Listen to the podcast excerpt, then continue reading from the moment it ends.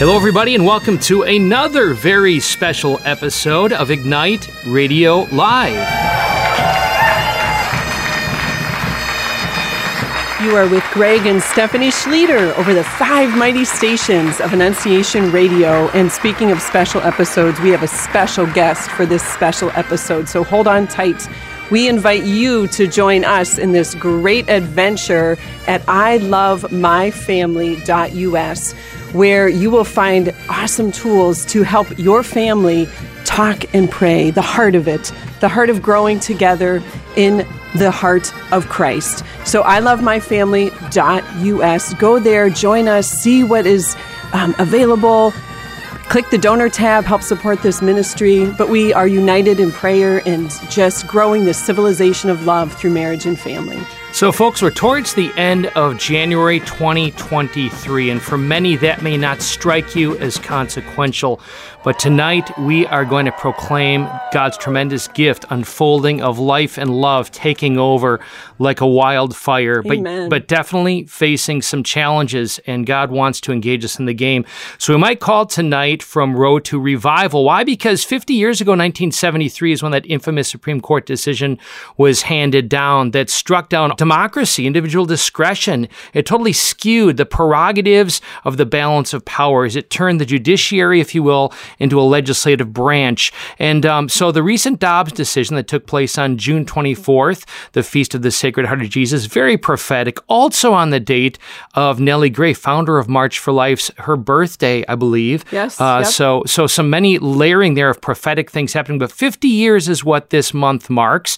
And to talk about that tonight in just a moment, we have a very special dear friend and guest whom we've spent the last four days with in Washington, D.C. for the occasion of the March for Life and the Rose Dinner. We participated in a very celebrative atmosphere, but you might say one that was inviting us to be attuned to the heart of God and what we need to be doing now all the more anything but on the sidelines. It's a move all the more to transformation of hearts from that first covenant mindset, if you will, the laws which are very consequential, yes, and taking place in the lo- localities throughout the country, but all the more an invitation for you and for me to be attuned to the heart of God. So join me in prayer in the name of the Father, Son, and the Holy Spirit. Amen. Amen. Dear Lord Jesus, in this consequential moment in human history, we turn our hearts to you again.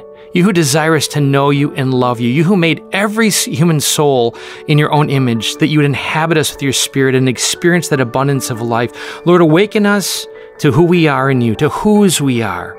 We desire to have pure and holy hearts, minds, and consciences by the blood of the Lamb in the fullness of our Catholic faith. And we invite, Lord God, as this message was so beautifully proclaimed these last few days, in a particular way from your little uh, icon, uh, Jonathan Roumie and the Chosen, just his Catholicism, in many times that he spoke, Lord, inviting evangelicals, Catholics, all people of goodwill to recognize the powerful gift of the fullness of faith, uniting ourselves in sacrifice, that your kingdom may come and your will be done in us and through us.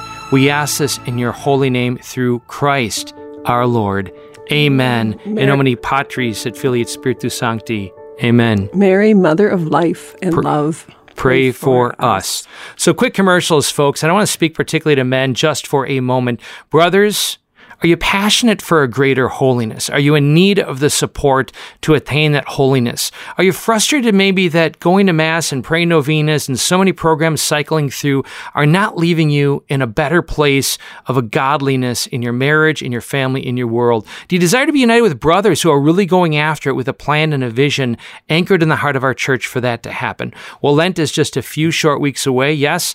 And I want to invite you or women to share this with your spouse, your maybe your dad, maybe your sons, depending on how old they are. Pentecost365.us. Pentecost365.us. I encourage you to please just check it out. A great opportunity for men to all the more fully embrace our prophetic role as men in this day and age and to live in the fullness that God calls us to. With no further ado, very, very blessed to have again our mm-hmm. brother and mm-hmm. friend and colleague in this kingdom building movement, Brother Jeffrey Barefoot. How you doing, Jeff? I'm great, Greg and Steph. How are you? So good. So God is so good. So Jeff, um, we have a lot to chat about, but I really want to let you lead because you are a very consequential leader in this pro life movement, not mm-hmm. only in Toledo, not only in Ohio, but throughout this country. You're an attorney, CPA, wealth manager, and all of that, but you devote your heart and mind and your experience to seeing the kingdom come. You're a convert to Catholicism. You've been on Marcus Grodi's program before. Uh, we've been blessed by your wisdom and insight. Um, we know that you've been instrumental in shutting down abortion clinics and drafting legislation that is making a difference. You have a keen intellect and a keen love of history. And I just see you as somebody now in your 70s. You're not ashamed of that because it's great wisdom as you pronounce and continue to pronounce. It's the best time of your life. And I see you, Jeff, as somebody who's just pouring yourself out and uh, just giving great wisdom. So we want to tap the Jeff Barefoot faucet of wisdom and uh, let you lead and share what is consequential, what is consequential flowing from the events of uh, the past week in particular, uh, but over 50 years as we look at what, what is God asking of us in this moment in history? Well, first of all, thank you for the very kind words. All glory to God for anything in our lives. And uh, hello to all the wonderful listeners that I know follow this show around the country.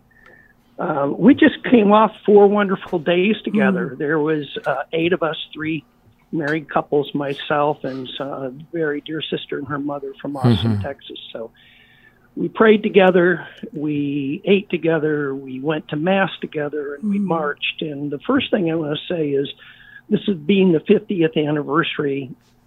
And with uh, Dobbs overturning Roe, many thought that the the numbers would be significantly down. Hmm. They're not. This is my mm-hmm. eighth march. Um, the numbers were in the tens and tens of thousands. Stunning. I don't think the the count number isn't in yet. But to the listeners, if they want to go to lifesitenews.com, there's a time lapse motion study of the marchers. It's really phenomenal. Mm. They hmm. do it every year and they post it. So uh, the syndicated news media can't ignore it or lie about how many people were there. And I know for all of us, we were not only there for the future to continue the fight for the unborn, but we were there, all of us, on a pilgrimage of thanksgiving to God yes, for overturning yes. the horrid decision of Roe versus mm. Wade and absconding the freedom of the states.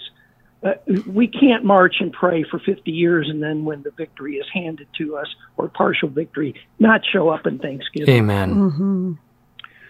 So, just to frame this for a minute, what did the Dobbs decision do to Roe? uh, for those people listening that don't have a firm grasp on the law. Before Roe, 37 states in the United States had banned abortion. And um, in those 37 states, there, there was some movement to modify it. Roe took away from all the states the ability of each state to make that abortion decision a political decision of the people and made it a federal national dis, uh, right that they said was embedded in the Constitution, mm-hmm. Uh, not by anything the founding fathers did, but because the Supreme Court said it was embedded in the Constitution. Penumbra, in the shadows, right? Yeah.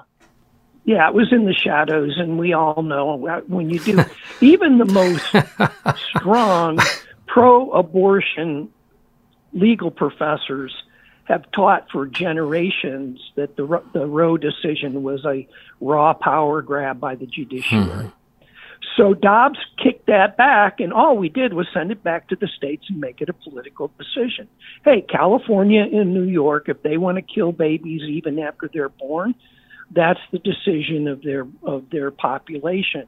If Texas and Ohio and Tennessee want to ban abortions, that's the freedom of their people the pro abortion people don't want that freedom. They're all about freedom for themselves, but they are horrified that places like Oklahoma will not support their abortion issues.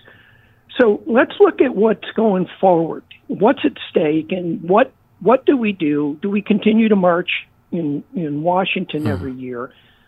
Um, when we show up, those politicians in New York and California, they don't care that mm. we're there, and they're going to get reelected by their uh, pro-abortion Democrat base over and over again. Mm-hmm.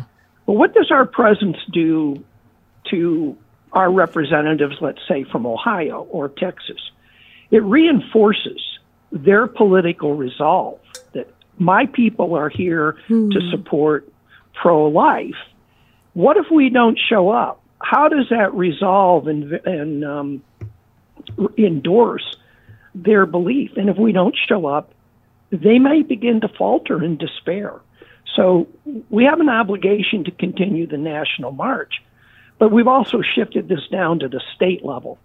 And each one of us is going to have to start attending our state marches and mm-hmm. our state programs. Let's put the money in focus here for a minute. The average cost of a first trimester abortion is $600. $600. In 2020, there there were 803,000, let's call it 800,000 abortions in the United States. That translates into gross revenue of approximately 480 million dollars wow. in one mm. year. Most of that's going to Planned Parenthood. Wow. Now let's let's put this right. A 480 million dollar business masquerading as a women's rights organization. Right. Mm-hmm. To show you how this abortion is really nothing more than a killing business for profit. Now that uh, abortion is being uh, regulated at the states, we're turning, we're seeing the abortion industry turn to the pills. Mm-hmm. CVS and Walgreens, let's remember both of those are publicly traded stocks, want to get in on the abortion pill business. Mm-hmm. And I can darn well guarantee you their shareholders and their board of directors wouldn't be doing that if there wasn't big profit in it. Absolutely. So they won't, yeah. So now that's really what's going on behind the curtain. But what the, with that kind of money, you can really do a lot of public relations damage by recruiting young women to the pro abortion cause under the lie that killing babies is about freedom. Mm-hmm. It's about feminine autonomy over their body. It's about power. It's absolutely not about promoting women to have a loving marriage with a husband that deeply loves his wife and his child. Now, if you're a young woman, 17, 18, 19, um, eh, you don't crave power unless you perceive yourself as weak and powerless.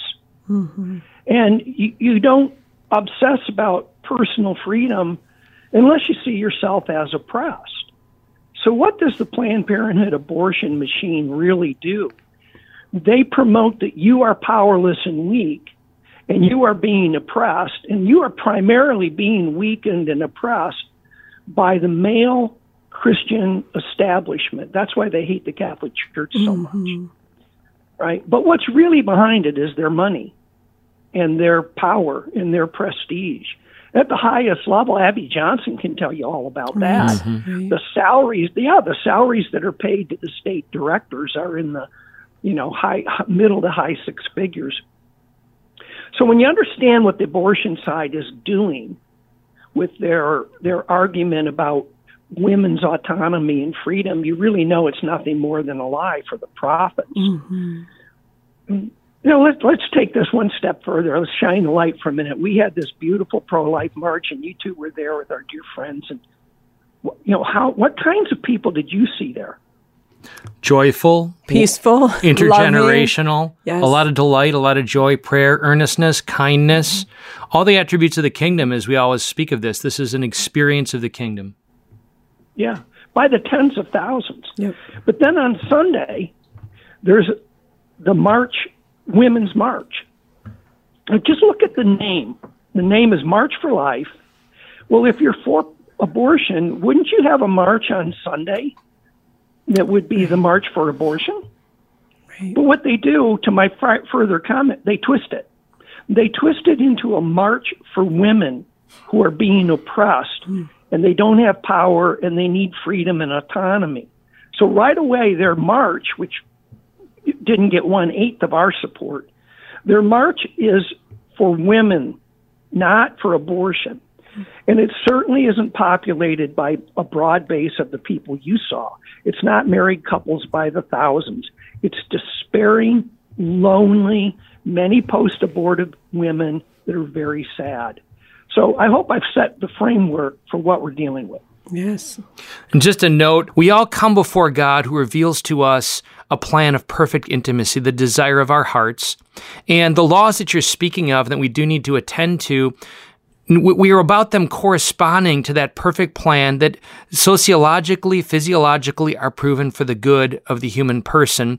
And, and I would just punctuate here, we're about love because love is what? Desiring the good of another. What parent considers it love to let a child run into the street because they have this impulse or inclination or orientation to run in a busy street? We're about love and we're about making that love known. I can't say strongly enough to any of you who are listening right now, any women who are in such circumstances, we will do everything we can to care, to love, to provide, including having you in our own home. I'm speaking on behalf of Stephanie and myself, and anywhere in the world where you hear this. I'll say the United States. I don't have control of the world, but we definitely have connections throughout this country.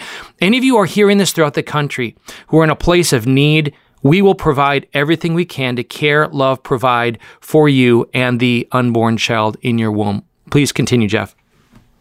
Well, and to that point, I'm the father of uh, two beautiful four year old granddaughters and a uh, not even a year old yet son. And third granddaughter will be born in the next two weeks. Ah, praise God. When when I look at their precious, beautiful lives as young little women, what do you want? You want them to grow up in the joy and love of the Lord, mm-hmm. surrounded by family, not just mothers and grandmothers, but strong uncles, strong grandfathers yes. that pro- provide and protect, and good fathers, and that they grow up in that kind of love. Can you imagine wanting your little baby girl to be born and the day she's born saying, Oh my goodness, I just hope she grows up to be a CEO and a president and have a big house and have the freedom to have sexual relations with as many partners as her freedom right. choice and as many times as she gets pregnant so that it won't get in the way of her career. I hope she can have the joy and freedom of abortion in a free mm-hmm. country. Mm-hmm. That'll really make her happy. That'll really right. fulfill her. Right. It is, but that's the message mm-hmm. they're sending versus the message of truth and love and compassion that we're sending. So, to wrap up what else happened on that day, President Joe Biden, ah. who from 40 years ago was not a pro abortionist has evolved as the left always does. Their moral and virtues are always fluid, they're always evolving. Mm-hmm. The president actually put out a proclamation on the day of the march. He's trying to rub our noses in it. And he said in that proclamation that Roe was right. Mm-hmm. And he was calling for federal regulation of Congress to codify abortion as an absolute right, and we know where he want to go with that to the to the very moment of birth. Mm-hmm. He wanted an executive order to require uh, medical professionals a few uh, when he first got into office to force them to participate in both abortion and sex change if they had a conscientious objection to that. Hmm. He wanted to force that. So, in other words, Christ, Christian, Protestant, and Catholic um, medical professionals had been protected from having to, to perform abortion or sex change mm-hmm. surgeries. Well, the Democrat left wing part of that party wanted to end that.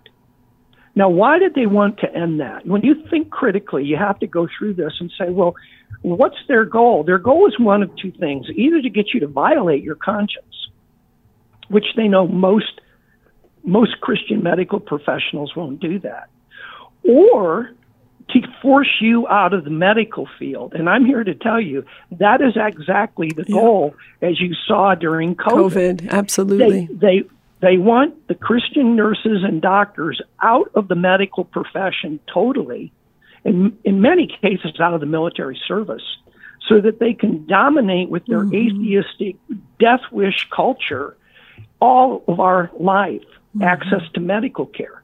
Uh, you know, access to medical schools, the goal isn't to to uh, force you to create to participate in the abortion because there's plenty of medical professionals that are doing that If we had 803,000 abortions in 2020, how, how is there an access to that issue? Right. The point is to force Christians out of the marketplace totally. And of course, we know much of this is predicted in Scripture. So mm-hmm. That's what you're fighting with. So um, let's let's look for the future. This idea that law and politics is downstream from culture. We hear that a lot. Mm-hmm. Um, but I, I think not. I think law and culture walk hand together. They walk hand in hand together. We we've just seen how powerful law is by the Dobbs decision. The, the consequence of the Dobbs decision, for example, in Tennessee, is Planned Parenthood shut down all their abortion centers that's a lot of money and mm-hmm. a lot of jobs lost. Mm-hmm. So they're enraged. Their business model right. was based on a national abortion right. Well, when the when the abortion right is shifted to the states, and some states make abortion less hospitable, their business model is collapsing. The losses to their bottom line are horrid. So we can see law does law and politics are huge. Mm-hmm. And now we're looking at places like Ohio is a very um, pro life state. Texas is massive. Let's give you some perspective on just one state like Texas. So, Texas went from 2,600 abortions in June of this year, and by August or 2022, and by August of 2022, right after Dobbs came out, it dropped from 2,600 in June to only three in August. Do you understand what that means? Wow. Literally, wiped twenty six hundred a month in in uh, June to three. So amazing. And you know what? We're we're not seeing women die in Texas from having babies. Right. Right. Right. right? So, but what about California and New York, where they're going to be providing abortions in New Mexico? they're going to be providing abortions five times what they were doing to get people from other states. So we're not going to be able to fight the battle in California and New York anywhere but in the area of culture. And what is culture? Culture is ultimately about religion. Every major society from the beginning of time the culture was based on some form of religion, either natural or mm-hmm, revealed. Mm-hmm. And so the work that you're doing, the two of you, is really to drive culture through religion. And in the United States of America and in all of the West, and now really basically everywhere in the world, what is the single religion that's driving culture in love and mercy? It's Christ. It's mm-hmm. Christianity. Yes, amen. Look at the history of our own. Look at the history of England. Who was responsible for ending the slave trade in England? The great Christian William, William Wilberforce. Yes, yes. Who? How was slavery ended in the U.S. by the Christian abolitionists? Mm-hmm. How was the universal franchise to vote given by Christians? Who were the freedom marchers in the 1960 in 1963 and 64 in the South? They were Catholics. Mm. Who overturned the Jim Crow laws? We, yeah, it was culture and politics, but who was on the front end of it? Well, it was it was religion, mm-hmm. and that religion is Christianity. So, what's the ultimate? What's the ultimate use of our time and our power and our love that God gives us. The ultimate use of our time and our power and our love is to promote the faith of the Lord Jesus Christ mm-hmm. in a clear, mm-hmm. in a clear and orthodox way. Mm-hmm. If if I'm a non-Christian, and I've been through this when I was younger, and I'm looking at Christianity, do I want a Christianity that has no orthodoxy is really just claiming to be a Christian, you know, a Christian religion, but it's nothing more than a, a left-wing political um, philosophy calling itself Christianity. Well, why do I? Why would I need that? I'm mm. perfectly fine as a, as as an atheist or uh, an agnostic in in that same worldview. What's going to attract people to faith is is the truth of the gospel, mm. the clear orthodox truth of the gospel as exposed in the Word of God, as exposed in the Catholic faith. So, what we're really excited about after the march, I think, is how do you get from law and politics and now fighting the battle at the state level? And, and people say, oh, well, it's cultural. Well, actually, the great news is the gospel. Jeff, if I could interrupt for one second, so good, everything you're saying. And again, mm-hmm. just so grateful to you for being with us and sharing the great wisdom and uh, rooted in the love of the Lord, everything that you're saying. Um, two thoughts quickly on my end. One, the gospel certainly is a gospel of love, right? So I think of what we've talked about before, and you asked the question, what kind of people did we see there? And then Greg shared his heart, our heart, about helping anybody in need. That was also a huge population there, right? You had so many ministries and organizations represented who want to help women in need, right? To help those babies, to help the women once or through pregnancy and then once they're born, like vendor after vendor, right? Um, in in their displays. And certainly so many uh, signs and organizations throughout the march right? Just wanting to be that presence of love and not just you know versus the women's march this you know you described it well you know what who looks at this little tiny baby girl and thinks all those awful things. No right? It's that you know just protection and presence and love. So on that side we have the gospel of love right? And then you mentioned Joe Biden and I could literally feel my blood boiling. And I just, I had to be biting my tongue while you were talking. Mm. And where's the love of a man who not only claims to be a Christian, but a Catholic Christian? And I just get so frustrated and, um, and angry, right? That he is still claims to be this devout Catholic and very few leaders and people speak out against how wrong and evil his even proclamation of that is. You know, you mentioned his, um, you know, the insults, rubbing our noses in it on the anniversary during the march, right? You know, of trying to codify Roe, and then um, on the actual anniversary, pushing, and you know the details much more than I. I just saw headlines, but you know the abortion pill, and you know just pushing that and pushing that and pushing that, and so my blood boiling though turns to okay, Stephanie, are you praying for him? Are you fasting mm. for him? So I guess I'm just, I feel the Spirit putting on my heart a, a, a, proclamation perhaps to our listeners. You know, as much as we get frustrated and angry, and I do think he should technically, he's excommunicated himself, right, by his actions. But it'd be nice to hear that proclaimed right. and articulated. but and, yeah. that's a topic for another time. But just that whole, okay, I need to be praying and fasting for him as much as I get angry at him. And maybe that's where the Lord's calling us this Lent, you know, to, to for some of those practices um, to be directed toward his conversion, right? His salvation for his soul. Just all of that, you know. Anyway, I digress, but just wanted, just felt like the need to say that. So that is also love. A quick comment before back to you, Jeff. This coming Sunday, we are drawn deep into Beatitudes. They're, they're consequential because Christ is not simply speaking to our external behavior, performance level uh, of relationship with God, which we know throughout the Old Testament was given to us to demonstrate we can't live it, we can't do it of our own power. We need the grace, we need the, the sacrifice of the cross and baptism uh, that allows our hearts to be attuned to God. The Jeremiah 31 33, you know, that our the law would be written on our hearts. So we get this great Sermon on the Mount. We get the Beatitudes. And in particular, I think the centerpiece of that is the heart of this, is the elephant in the room. Uh, Blessed are the pure of heart, for they shall see God. Blessed are the pure of heart. And what I mean by that is um, the heart of this movement, if, if every law allowed abortion, but every heart was transformed, it wouldn't matter. And I might suggest that what is the nature of that transformation? John Paul II spoke of this. The sexual urge is ordered towards God.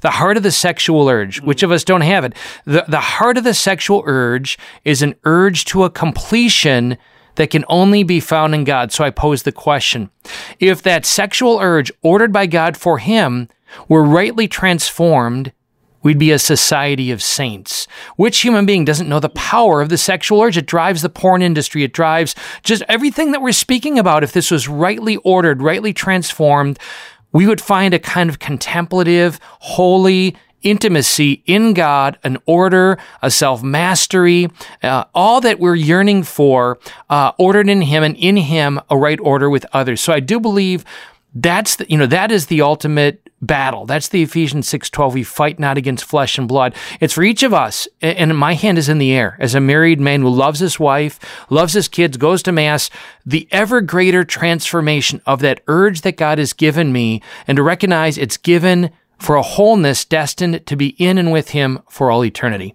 Well, those comments are great. First to Stephanie's comments. You know, we have a we have a bishop in our diocese that you you you really couldn't ask for him to do. It's more. fabulous. Um, and I know personally, mm-hmm. um, some of the things he's done behind the scenes that required enormous courage. Mm-hmm.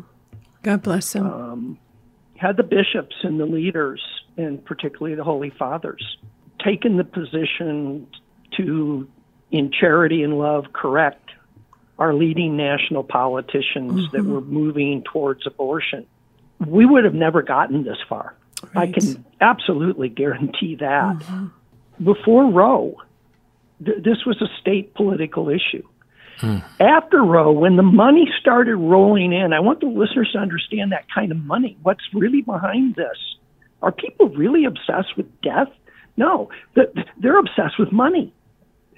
Now, once the abortion industry becomes a mega, mega hundreds of millions of business, their business model is going to use that money to buy politicians to lobby for greater and greater expansion of their business model. So they start giving tens of millions of dollars to the party that will support the expansion of their business model. Mm-hmm. And who did that end up being? Who are the leading Catholics that we watch change? You know, one time the Kennedy family was a very pro life family. Right. Yeah. Hmm. Right? Well, we watched Ted Kennedy. We watched all the Kennedys drift toward abortion. We watched Joe Biden, who said, "Get you know, get if you challenge my faith, I'll hit you with my rosaries." I mean, what a joke! right. We watched him become years before saying I'm, you know, abortion should be safe, legal, and rare. Mm-hmm. To I want abortion to the very moment that the head is crowning. Mm-hmm. On demand. Mm-hmm. On demand without any restriction at all. Mm-hmm. And, you know, had even John Paul come out and had private conversations with these politicians as, you know, the the bishop in San Francisco has done with Nancy Pelosi. Mm-hmm. We wouldn't have been in this position. And so he, you, you've got Biden issuing this, and where was, for example, where was the Archbishop of Washington, D.C. in any of these marches? Right. Silent. Mm-hmm. Well, why? You know, are you asking the question? I have my thoughts on it, or is it a hypothetical? Well, yeah. Why? Why is he silent?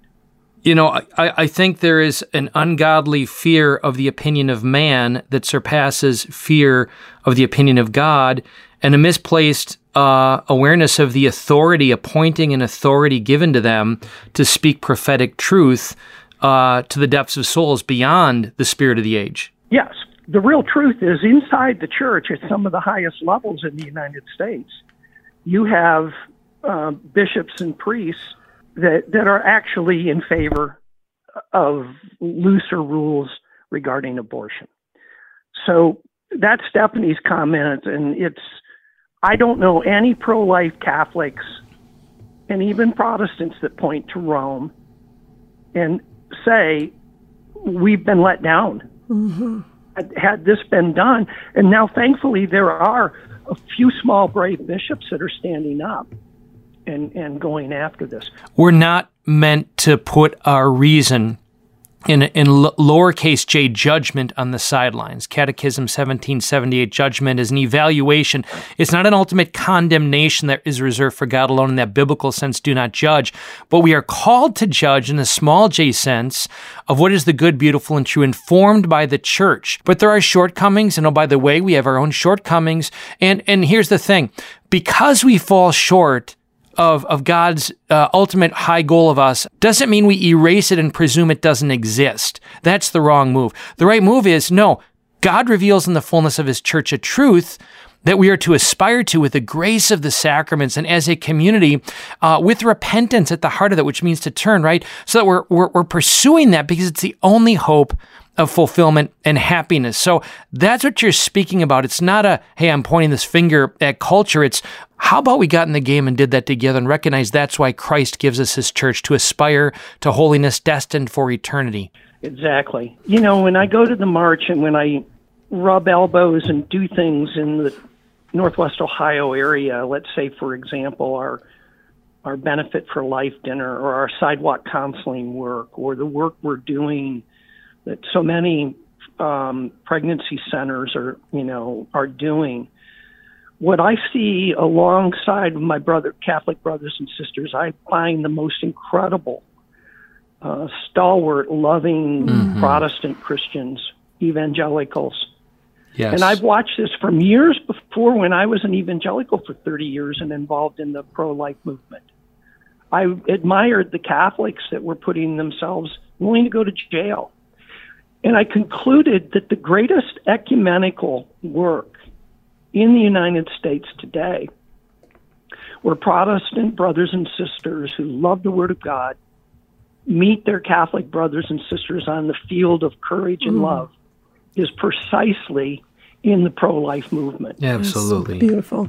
No other place do you find the kind of camaraderie and love, and that is by the hand of God's design. Mm-hmm. So we're not only trying to save the lives of his children, but we are breaking down barriers of misunderstanding that have existed from the Reformation between brothers and sisters in Christ. And and I'm uniquely happy to to be in it because I've been on both sides. I've been a pro-lifer on the evangelical side and now a pro-lifer for 20 years on the Catholic side.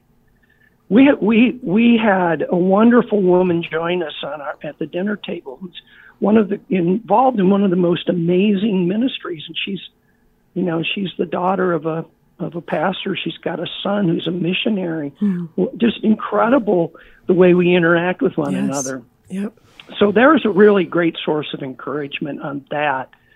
And regarding the, the love comment you made earlier, Greg, on the the willingness to help uh, women that are pregnant that are not married and need help, I want the listeners to understand the number of pregnancy centers giving loving, low cost or no cost at all support mm-hmm. in the United States is 4,000. Wow. Wow. 4,000. Mm. Now, that is not a for profit model that's bringing in $480 million a year. We're all, all of them are out fundraising to get the money just to keep these centers open. Mm-hmm. 4,000. Now, what's the response of the political pro abortion left? Well, we've already seen it. They're trying to close them. They want a federal law funds. to close them down because they're giving misinformation mm-hmm. and they're they're lying to women. They don't even want women who not who choose not to have right. abortion to have any loving support. They want mm. abortion to be the only choice. Yep. It's betraying the fact that they're not truly pro choice. They're not for the choice of a mother choosing her child and being supported. Let's just state that. Oh, no, because it doesn't fit the business model. Mm-hmm. Once you realize it's all about the money for them, you strip away the whole women's rights, women's love, and all that. You strip all that away because it's not. It's about the business model. So when you see people lying, institutions lying, politicians lying, even in our own personal relationships, when you see people lying, people lie out of fear. You know, they lie out of shame and fear. And the the the pro aborts have been doing nothing but lying since the fall of of Roe mm-hmm. because they're afraid they're they're going to collapse. And then one last comment I want to make on why we're optimistic is shortly after Roe fell, a whole chorus of national Jewish leaders that have been leading the pro abortion movement began to come out and say, now this is amazing. It's ridiculous. Abortion abortion is a Jewish religious right. Mm. Mm. Wow. Well, who, uh, who, knew? How come we wow. never heard this from the Jewish pro abortionists for over 50 years? Mm-hmm. As soon as Roe fell, they began to hold national conferences claiming that it was a religious right so that they could get First Amendment protection for killing babies mm. as a religious right. Right? When that kind of stuff starts to happen, you know that we're winning. Mm.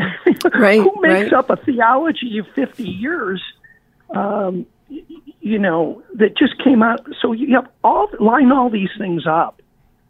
Um, the number of people that showed up, the love that we saw, and the power that we saw for life uh, at the march the the wonderful ecumenical nature of of evangelicals and Catholics coming together, the um, financial collapse of, of some of the abortion centers in states like Tennessee, mm-hmm. um, the crazy new theology, the quote Catholic president who is now uh, in the pocket of the abortion business model when you see all this, uh, the emergence of of a handful of courageous bishops in the United States, many pro-life priests, you know, when you see all these things lining up, um, there's just every reason in the world to continue to fight. And you know, the year before the year before uh, Dobbs, many in the pro-life side were saying, "Well, you know, Roe will never be overturned." Mm-hmm ever. It'll never be overturned, and we have to be cautious and move slowly. Well, God overturned Roe. Yes, it was overturned, amen. and yeah. so you, you, you know we can't cut the Lord short. Um, so I hope those are comments that are helpful to our listeners. Yes, and and again, politics matters, voting matters. You know, you, the overturn of Roe mattered because of the judges that were placed there. God used them.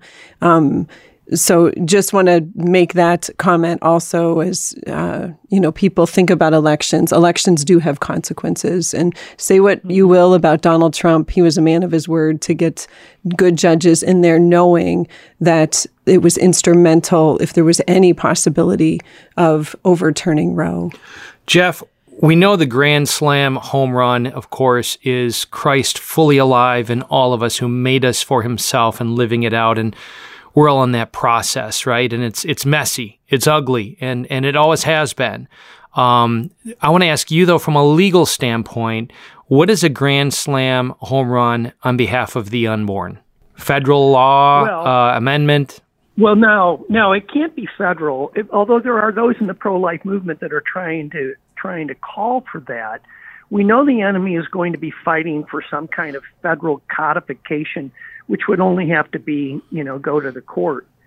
Now, we got we got from Roe to where we were from Dobbs by politics of of pro-life Democrats getting elected and getting pro-abortion or pro pro-abortion Democrats getting elected and putting on the Supreme Court pro-abortion judges that got reversed. So at the federal level, we were arguing that this belongs as a political level at the state. If we try and force something federally, we're hypocrites. So Why? the best thing would be constitutional recognition by the courts that abortion is not is not a, a constitutional right under the state constitutions. And, you know, many are calling for constitutional amendments at the state level denying the right to abortion. Um, or, yeah. And my own personal opinion is well, let's get a, a case or two coming before, for example, the Ohio Supreme Court or the Oklahoma Supreme Court, demanding that there's a constitutional right in the Ohio state constitution for abortion. And have the judges say, no, there's not. There isn't. Well, what, what are they going to do then? Appeal to the United States Supreme Court? They can't. The court, the court is closed in Washington for that issue. So the Grand Slam is making sure every one of us knows who's running for the Supreme Court positions in our state. That now becomes more important than knowing who's going to run for your um, county commissioner. Um, so, state constitutional judicial rulings denying a state constitutional right to abortion. What does that do? That then makes the pro abortion side go to their state legislatures and get a law passed allowing abortion. Well, that wouldn't happen in Ohio. Hmm. It might happen in Michigan. It might happen in Connecticut. But it's not going to happen in Indiana, you know. Mm-hmm. So, so that's the strategy: is we have to get our money and our time and our energy and our efforts to our state Supreme Court races they're vital, and they're really vital. So let me ask you a layman's question. Uh, Robbie George a few years ago put this idea in, in our minds from a talk he gave here in Toledo, Ohio. In so many words, he said, if we're going to use the modern methodology of DNA testing to determine the personhood of a convicted criminal, shouldn't we be consistent in the very same methodology in determining the personhood of an unborn child? if we're going to be consistent, which is law, what law is about, principles consistently applied, why doesn't that land us on a judicious, i.e., just, consistent determination or application of the Fifth and Fourteenth Amendments to an unborn child? Why isn't it a federal thing uh, that just as my life should be protected federally, that an unborn child's life should be protected federally? Well, I mean, that's a great observation. And if we get the Supreme Court of the United States to ever have a case on personhood where they declare that personhood, um, a child in the womb is a person, if they get to that point, then you have a whole different, you have a whole different realm throughout the country. If that, let's say that would happen in, um, California is the leader of abortion um, on the basis of personhood, would you not go to the attorney general and ask for an ombudsman mm-hmm. to stand in on every abortion decision under the 14th Amendment mm. to protect the, the w- child that's in the womb, who obviously is a person? Mm.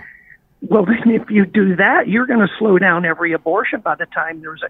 Then you'd have to have abortion courts and so forth. Mm-hmm. It could really rip chaos. I mean, the Lord could do that but I, I'm I think that's so far the Supreme Court, as it now stands, is unwilling to take mm-hmm, something like mm-hmm. that up.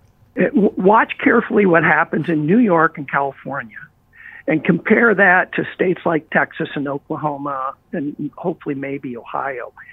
What we're now going to have is what we wanted before Roe, is we're now going to have laboratories of states we're going to watch mm, exactly what happens to the moral, what's going to happen to the moral background, the moral fiber of people in California, New York, what's going to happen to their economies, what's going to happen to their political system when they're allowing the death of children up to the ninth month, hmm. versus watching states like Texas and and Oklahoma and Ohio and who who are trying to honor life. Will their economies grow will their families become stronger? Mm-hmm. Well, the hand of an Almighty God will speak to this.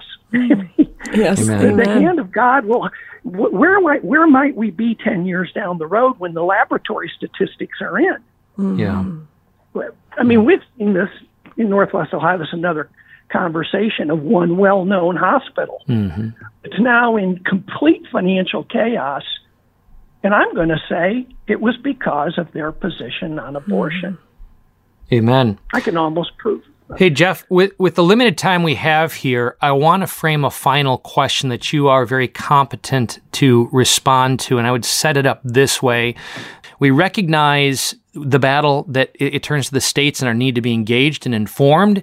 As Bonhoeffer said, silence in the face of evil is itself evil. We should be challenged by that. All of you who are listening, we can't be silent. We need to be formed. We need to be engaged. Point one. Point two, unity. And the John 17 kind of unity for which Christ prayed. And I just want to punctuate from the Christian side when Catholics rediscover their evangelical wings, and evangelicals discover their Catholic roots will be one church mm-hmm. lifting this planet to eternity. So I want to punctuate that. But thirdly, set just for this concluding moment, you've been at the heart of some real difficult challenges among pro life, significant pro life groups in the state of Ohio, the unity of which mm-hmm the unity of which, the unity of which is a clarion necessity and call for us to see the kingdom come and to see the protection of human life and love of mothers and fathers and restoration of family happen is absolutely essential.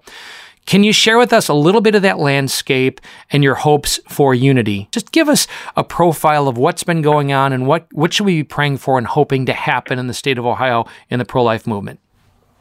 Yeah, well, you're making reference to your father and Peter Range on the Ohio Right to Life Board, and I was uh, one of the uh, co-founders of the Right to Life Action Coalition that came out of Ohio Right to Life many years, about five, six, seven years ago, over philosophical disputes, primarily about would Roe ever be overturned and exceptions. If Roe wasn't going to be overturned, on ex- then then you had to make exceptions you know, rape, mm-hmm. incest, health of the mother primarily.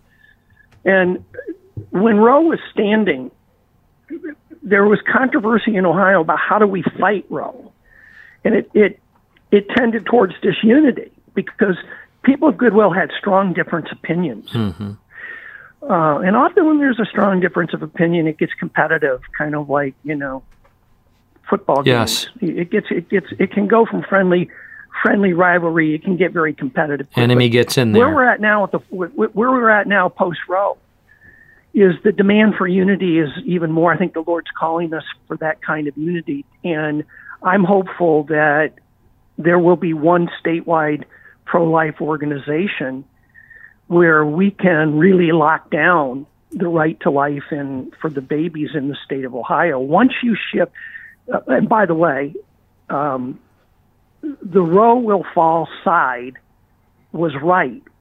The Roe the Roe will fall side was vindicated by Roe falling. Mm-hmm. Yes. So all those people can bring that back into a unified organization, and we're hopeful that that that might be able to happen. I'm no longer on the board of the Right to Life Action Coalition. I'm very involved with Toledo. Um, I'm a plaintiff in a lawsuit here. Um, I'm involved in working on legislation. But you raise a good point. The unity, and I believe that will happen. I believe you're going to start seeing that all over the country for pro-life organizations within the states to solid up um, and become unified with their Catholic and evangelical volunteers all over. Last thing I'll say to the dear listeners is you might not be at a stage of life where you can volunteer. You might be busy with your children and your work and your career. But those days will come. I'm volunteering at a much higher level now than when I was a young father raising children, running a business. Mm-hmm. But you can write a check, mm-hmm. maybe for a hundred dollars. If you can't write a check, you do have time to pray. Mm, pray for us. Please pray. Prayer is the most powerful tool we have. Mm. There's nothing even a close second.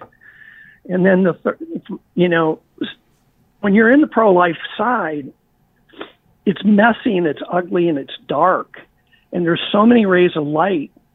And for me personally, what it does is it humbles me and humiliates me to run, make me drive for greater holiness in my own life.